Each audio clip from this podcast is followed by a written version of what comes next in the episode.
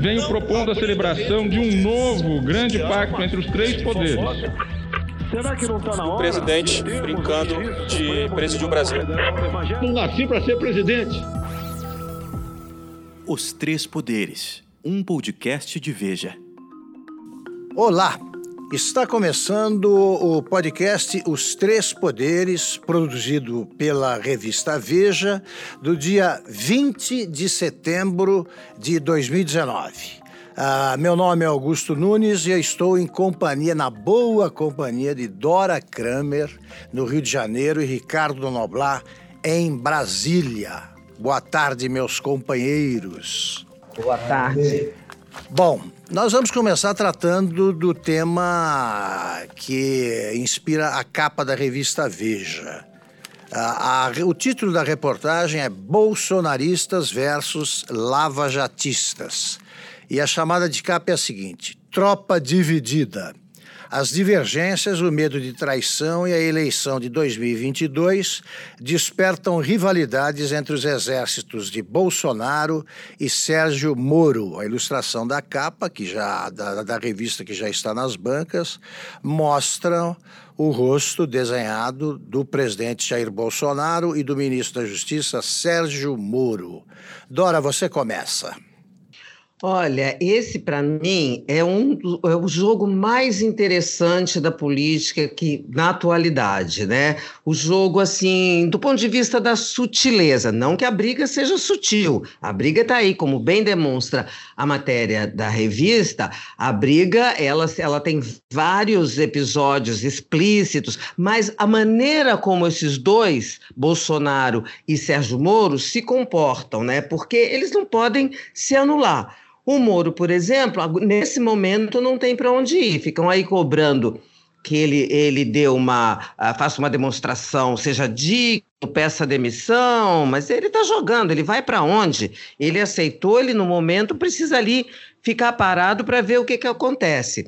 Ao mesmo tempo, o Bolsonaro, quer dizer, por outro lado, o Bolsonaro não pode prescindir da popularidade do Moro, quer dizer, seria uma demissão, seja ele fazendo a demissão, ou seja, provocando a demissão daquela maneira como ele já provocou de outros ministros, isso contaria certamente ponto contra eles pelos motivos que nós já examinamos, que tão, foi, são os números da pesquisa mostrando o Moro ainda lá em cima e o Bolsonaro ladeira abaixo. Então, eu diria que hoje esses dois parecem se pautar por aquele tema de que inimigo, adversário, você mantém perto não se afasta. Então fica aquele negócio de é, se o Moro vai concorrer, não vai concorrer, e se ele for concorrer, o, o Bolsonaro não quer não quer um, um, adversário, mas ao mesmo tempo não pode exagerar na humilhação. Ele viu que isso não foi bom para ele naquela escalada de humilhações, de, de, de, de atos, querendo diminuir, né, com o intuito de diminuir a importância do ministro da Justiça. Então, é um jogo que ainda tem muito para ser jogado, e do ponto de vista da movimentação política, na minha opinião, é um dos mais interessantes, até porque está requerendo do é, Bolsonaro uma coisa que ele não é, não é um, um um campo onde ele não transita, que é o campo da sutileza, e do, do, do, Sérgio Moro a mesma coisa, porque ele também não transita no campo da habilidade política. Perfeito. Ricardo Noblar. Bom, o pano de fundo dessa briga toda, como sabemos, é a questão do combate à corrupção. O, o que se tem, o que, o que é visível nisso é que o presidente Bolsonaro é, deu uma recuada grande nessa questão do combate à corrupção pelo fato de ter um filho, o senador Flávio, envolvido aí com esses rolos do Ministério Público do Rio de Janeiro, por conta de imóveis comprados, eventualmente de ter usado ou não usado dinheiro de funcionários do seu gabinete como deputado estadual para pagar despesas da campanha ou despesas dele mesmo. Esse é o pano de fundo. Isso enfraqueceu muito a posição do presidente Jair Bolsonaro, nesse enfrentamento mais, mais corajoso, mais de peito aberto com a corrupção. Isso fez o presidente da República se retrair, começar a pensar, antes de tudo, na defesa do seu garoto. E aí sim, aí o, o, o Bolsonaro tromba com o nosso ministro Sérgio Moro, na medida em que Sérgio Moro foi ao Supremo e pediu que se providenciasse um julgamento mais rápido dessa decisão do ministro Dias Toffoli, que suspendeu o processo que investigava o Flávio. Não só o processo que investigava o Flávio, processos que investigavam pessoas com base em informações fiscais compartilhadas com o Ministério Público sem autorização judicial. É, onde vai terminar essa coisa vai depender, claro, dos interesses de cada um deles. Pô, se dependesse do Bolsonaro, se não lhe produzisse tanto estrago, ele já teria se livrado de Sérgio Moro há muito tempo. Mas só que Sérgio Moro tem 25 pontos a mais de popularidade do que Bolsonaro. E é um trunfo para se manter até quando não se sabe a qualquer momento, essa, vamos dizer, essa crise que existe, essa relação de confiança fragmentada entre os dois, vai explodir. Pode ser no momento em que o presidente Bolsonaro insista com a substituição do diretor-geral da Polícia Federal, que agora está mantido, que voltou de férias retomou o cargo essa semana, ou pode ser numa outra ocasião.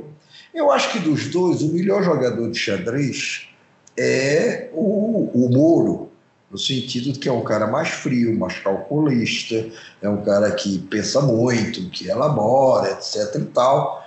O Bolsonaro é mais ali um jogador de xadrez, vamos dizer, que vai que vai à frente e, e muitas vezes se complica. Mas é o presidente da República que tem o poder, que tem o maior poder. Não sei, não sei até quando vai se manter essa, essa desavença, ou ela vai se aprofundar, ou ela em algum momento vai explodir. Eu acho que estamos tocando de ouvido. Eu, como disse, lembrou Adora, eu acho uma disputa fascinante, né, do ponto de vista jornalístico, até porque ela está em seu começo. Nós, como lembrou o Noblar, né, não sabemos exatamente quais serão os desdobramentos, mas, desdobramentos, mas é inevitável. Esse confronto ele era desde a eleição, desde a eleição.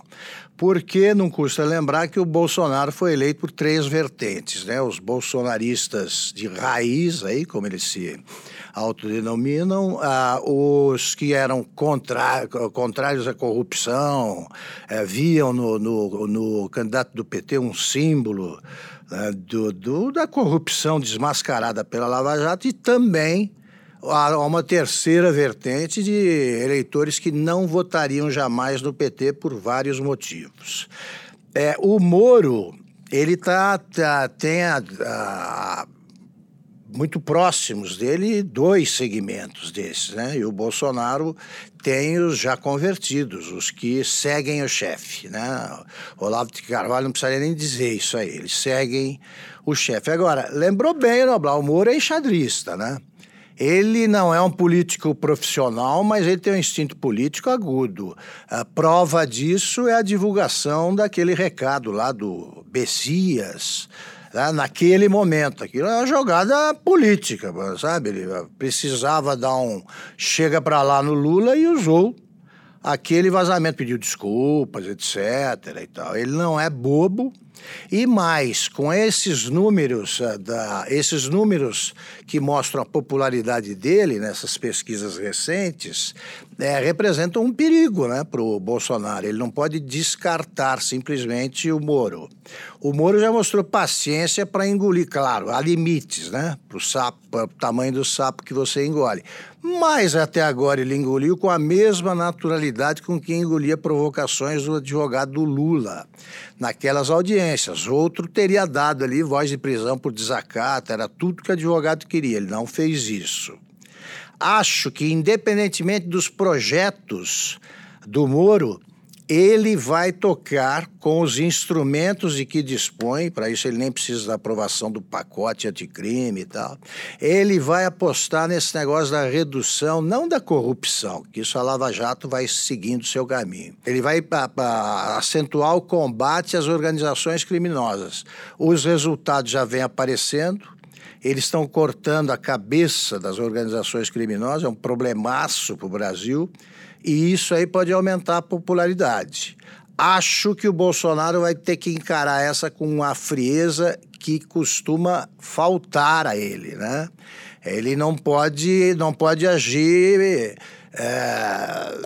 é, por com assodamento, não. Ele vai ter que pensar bem. Ele não costuma fazer isso.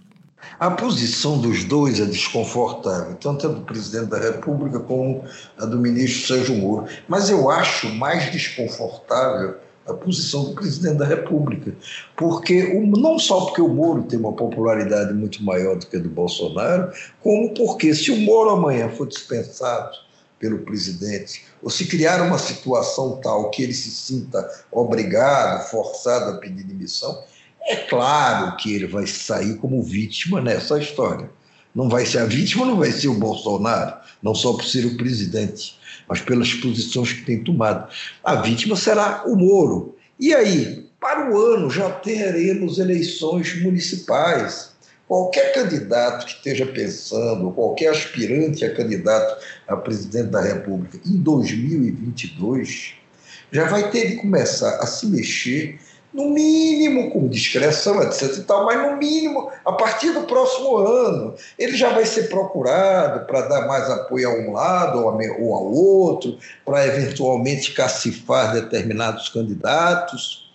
E aí, o, o, o Moro permanecer ou não permanecer no governo, ele também levará em conta esse jogo o que? As pretensões dele futura de ser ou de não ser candidato a presidente, porque eu acho muito difícil que aquela outra pretensão seria o sonho de consumo da vida dele, de ir para o Supremo, que essa se realize. Mas a proximidade de eleições como a do próximo ano forçará um pouco Moro a ter que que tomaram algumas posições com mais clareza, entendeu? Exato. Até porque eu, eu, eu, eu digo nesse jogo político. Claro. Perfeito. Eu concordo com o Noblar que a, a posição mais desconfortável é do presidente, até porque o Moro tem que administrar o destino dele. E o, a gama de, de, o cenário com que o, o, o, Bolsonaro tem que lidar é muito mais amplo e complexo, né? Claro. Então qualquer jogada dele tem muito, é, tem uma repercussão, quer dizer, é, representa um risco maior. Mas é, ainda dentro desse assunto, queria introduzir a questão da tal da chamada CPI da Lava Toga, é, que está dando uma briga, briga daqui, briga dali, o PSL é um, é um outro fator de divisão dentro do mesmo assunto. E aí já quero dar minha opinião, que eu acho que o que é, é, o cerne dessa questão é tudo menos se querer fazer uma CPI para efetivamente apurar irregularidades e ilegalidades no uh, Poder Judiciário. Até porque CPIs já não têm mais a importância e não cumprem mais o papel que já tiveram, entre outros motivos, porque os, as ferramentas de polícia, justiça, Ministério Público hoje têm uma atuação bastante diferente, mais atuante. A CPI virou aquele ou instrumento de chantagem ou instrumento uh, para que cada um se posicione. E eu acho que nessa questão nessa dita briga, o que está é, é, tá acontecendo é que esses grupos dos quais nós estamos falando, que, que, que, estão divididos e estão se posicionando, fazendo uma, uma queda de braço. Instalada a CPI ou não instalada a CPI, investigações profundas sobre o Poder Judiciário, eu aqui duvido muito. Bom, antes de entrarmos nessa, na, de continuarmos, né, o que a esse assunto que a Dora introduziu, que é o segundo da nossa, do nosso roteiro de hoje, eu só queria completar o negócio do humor. Ele tem uma vantagem, né?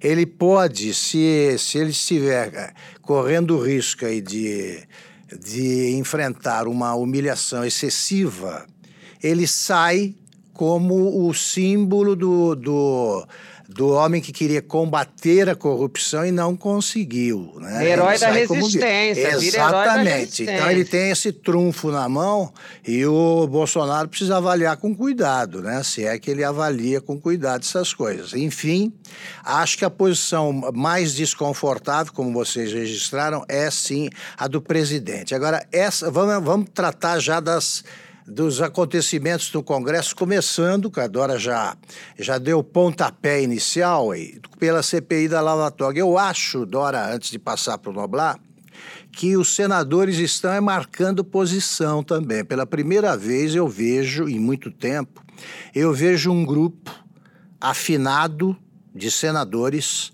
já contestando o Alcolumbre, batendo naquela tecla da velha política e tal. Eu acho que eles sabem que não vão conseguir investigar, a CPI, as CPIs não fazem isso, né? não vão investigar grandes coisas, mas eles querem deixar claro ah, que não temem o Supremo e que ministro também é, é, é, está sujeito a investigações. Acho, como adora, que vai ser muito difícil que dê alguma coisa, resulte alguma coisa concreta.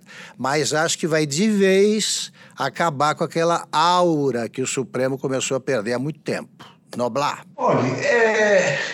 o que é preciso para montar uma CPI? Segundo o artigo 58 da Constituição, para se criar uma CPI, basta o seguinte: um requerimento assinado por um terço dos membros da Câmara ou do Senado, ter um fato determinado a ser investigado e a definição de um prazo para a conclusão dos trabalhos. Se essas condições, se esses requisitos forem respeitados, a CPI estará criada. Claro que você pode desenvolver ali, a gente já viu isso, está cansado de ver, um jogo político para impedir que, mesmo assim, ela seja instalada ou que, mesmo assim, ela funcione.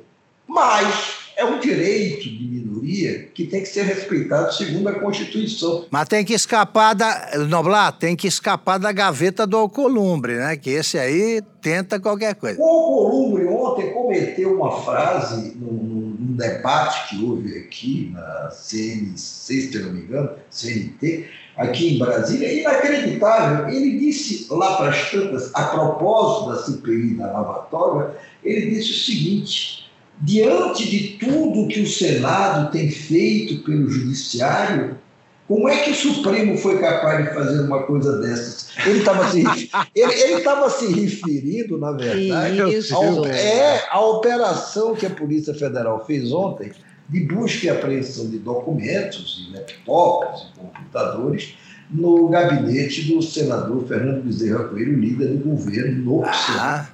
Mas só que ele, quer dizer, ao, ao se manifestar chocado com a operação da Polícia Federal, que não foi a primeira e nem será a última, não tem o que chocar. O Aécio já passou por esse constrangimento, o Delcídio, que depois até foi preso e caçado também.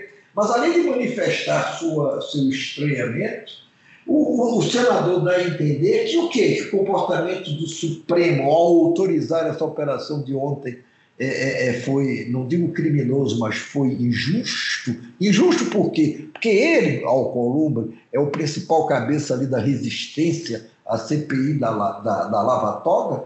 Ora, mas desde quando o Supremo não pode ser investigado? Todos os outros poderes podem ser investigados. Perfeito. Os políticos podem ser investigados, todos. Por que o Supremo não? O, o Noblar, eu enxergo ainda um outro absurdo nessa frase aí que você aponta. Quer dizer, quando ele fala da injustiça, ele está partindo do pressuposto que a relação entre judiciário e legislativo é uma relação de troca, né? Claro, ele está dizendo, puxa, a gente deu com uma mão aqui, eu estou tão me empenhando tanto a evitar essa CPI. Aí o Senado deixa que a Polícia Federal vá lá e faça uma operação de busca. Mas, pelo amor de Deus, primeiro, quem autorizou isso foi o ministro, o ministro Barroso, Barroso. ele tem sido o outro ministro, autorizou porque achou que tem razões ali para autorizar. A Polícia Federal pediu. Aí vem o Alcolumbre e diz: não, mas veja, a Procuradoria-Geral da República não tinha visto motivo nenhum para autorizar essa operação e foi contra. Sim, mas e daí? A Polícia Federal pediu, o ministro Supremo autorizou. Lá na, na Lava Jato, em Curitiba, já não aconteceu isso? Os procuradores acharem, por exemplo, que a delação do, do, do Palocci não seria capaz de acrescentar nada. Aí veio a Polícia Federal, fez um acordo com o Palocci. A, a delação foi homologada.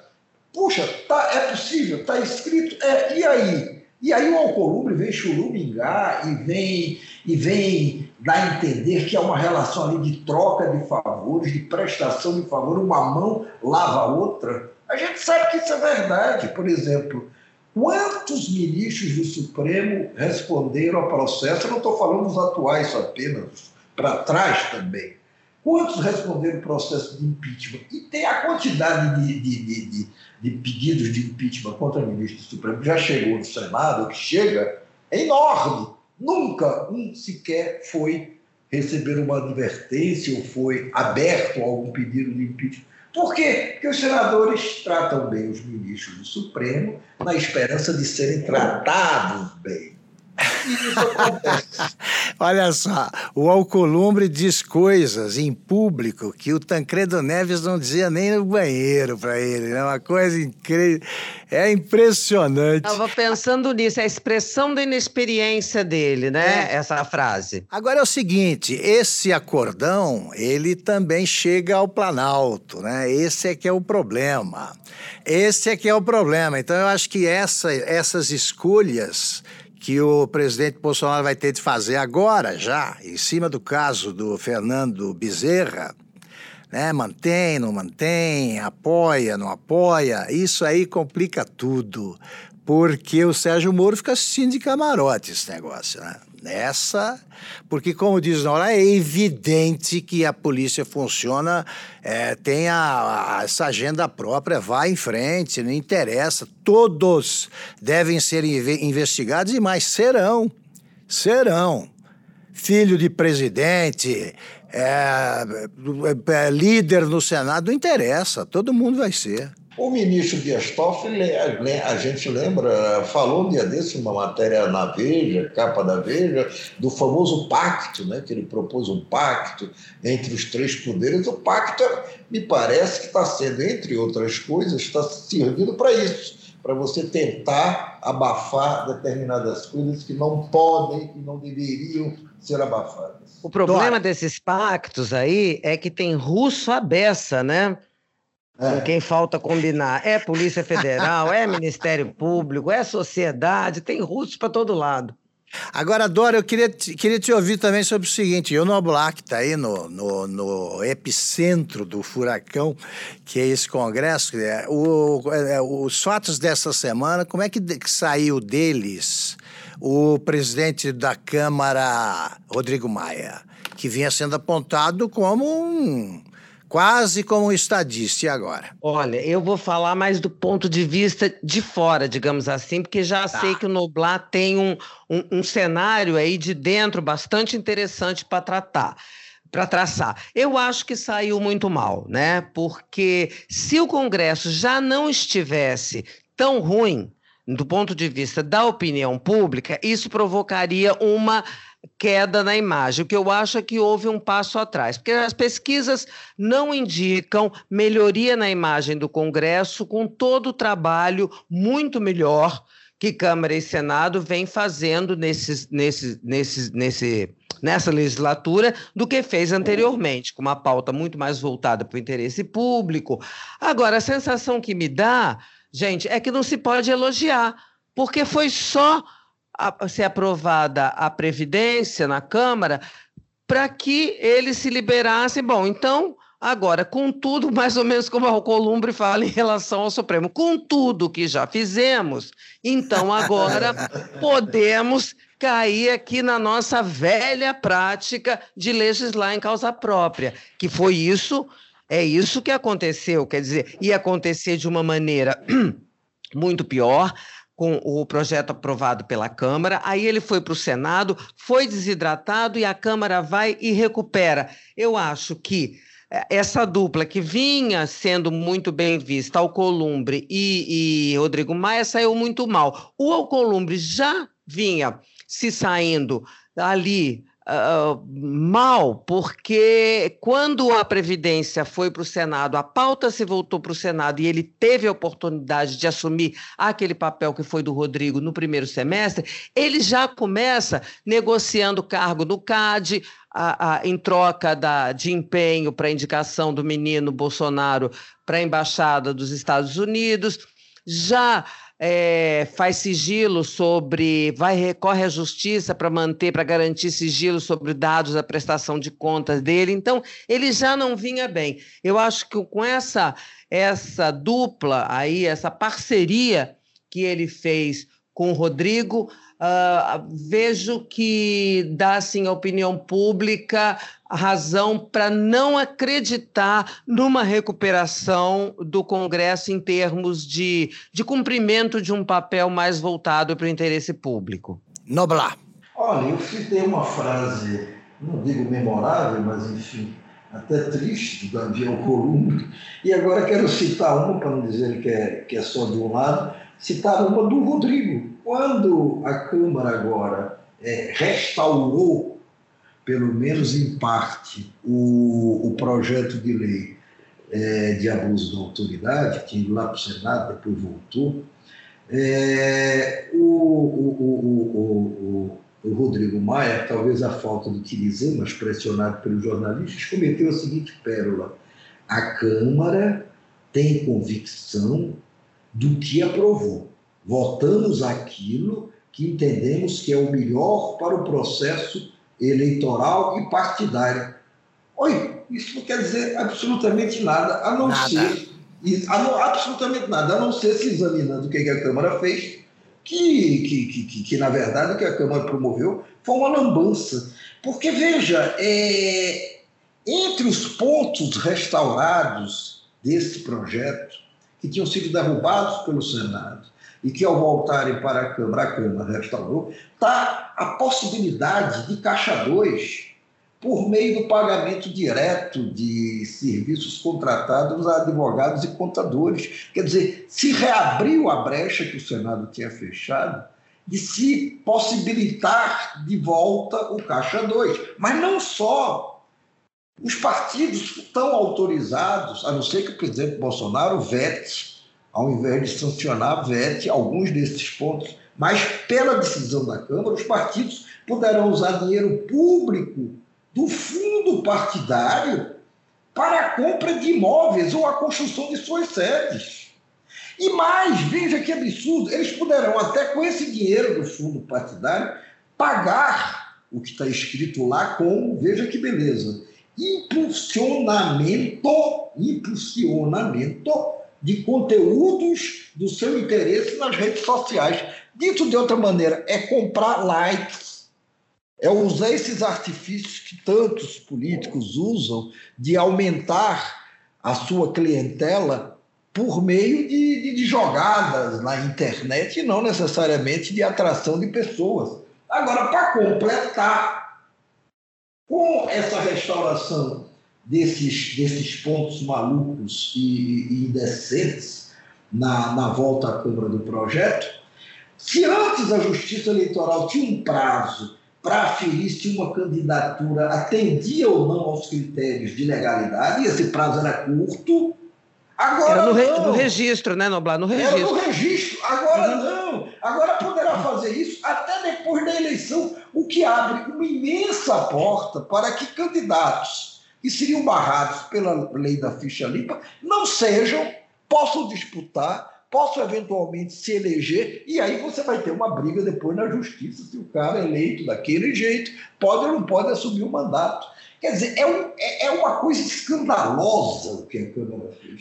Não dá para entender o seguinte: é isso aí que a Dora estava falando, eles dão um passo à frente e depois eles dão 20 a para trás e eles parecem esquecer que a opinião porque o povo vai, brasileiro ficou mais esperto, eles estão olhando isso aí, até Eles, porque. ficam- é, eles, eles apostam que a gente não vai prestar atenção. Exato, até porque existem deputados e senadores que estão contando a verdade e denunciando isso.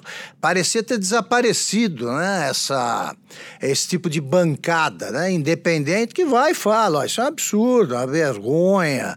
Ainda que sejam poucos, eles fazem o barulho que é amplificado pelo brasileiro que não aguenta mais esse tipo de negócio. É um absurdo que eles fizeram essa semana. E o presidente Bolsonaro vai veta, e a Câmara rejeita o veto e tal. Fica um negócio muito escandaloso. Né? E esses caras pa- parece que perderam o instinto de sobrevivência, porque a, a mudança começou. Essa Câmara não é igual à anterior, a- o Senado não é. O povo tem vontade de mudar, e eles estão se expondo demais. Ah, deixa eu falar uma coisa que eu agora Diga. me veio na cabeça. Bom, é, o, o- a Câmara é outra e a sociedade também, né? Porque vem evoluindo, principalmente. exatamente. Olha só, será que esse Rodrigo, que o Noblar estava me dizendo uma coisa, eu perguntei para ele antes da gente gravar, é, como é que tá aí o Rodrigo? Ah, dentro da Câmara tá muito bem, os caras estão felizes da vida. De fato, eu fico pensando, porque é que o Rodrigo vai se arriscar a fazer um negócio desse, só que o senhor Rodrigo Maia, a partir do ano que vem, vai começar a brigar, a lutar para tentar aprovar um dispositivo que permita que ele se reeleja na mesma legislatura, que hoje é proibido, a reeleição para o presidente da Câmara. Estou achando que ele faz esses movimentos de olho nesse negócio, porque para o Rodrigo, para o plano dele de 2022, seja qual for, governo do Rio, presidência da República, sei lá, ele precisa do protagonismo da presidência da Câmara, senão ele volta a ser um deputado. A gente sabe que a vida ali de 513 é duro para você aparecer. Então, sabe, estou achando que ele faz esses movimentos arriscados do ponto de vista da sociedade, mas para o público interno, ele vai angariando apoios. A gente já, já se quase conseguiu isso. O, o João Paulo Cunha eh, não conseguiu, sei lá, por um voto, quatro votos. Muito pouco ele conseguiu. Já se tenta fazer isso. Sarney já tentou, também não conseguiu, mas uma hora se consegue. Agora, Dora. Não, completa, por favor. Não é isso.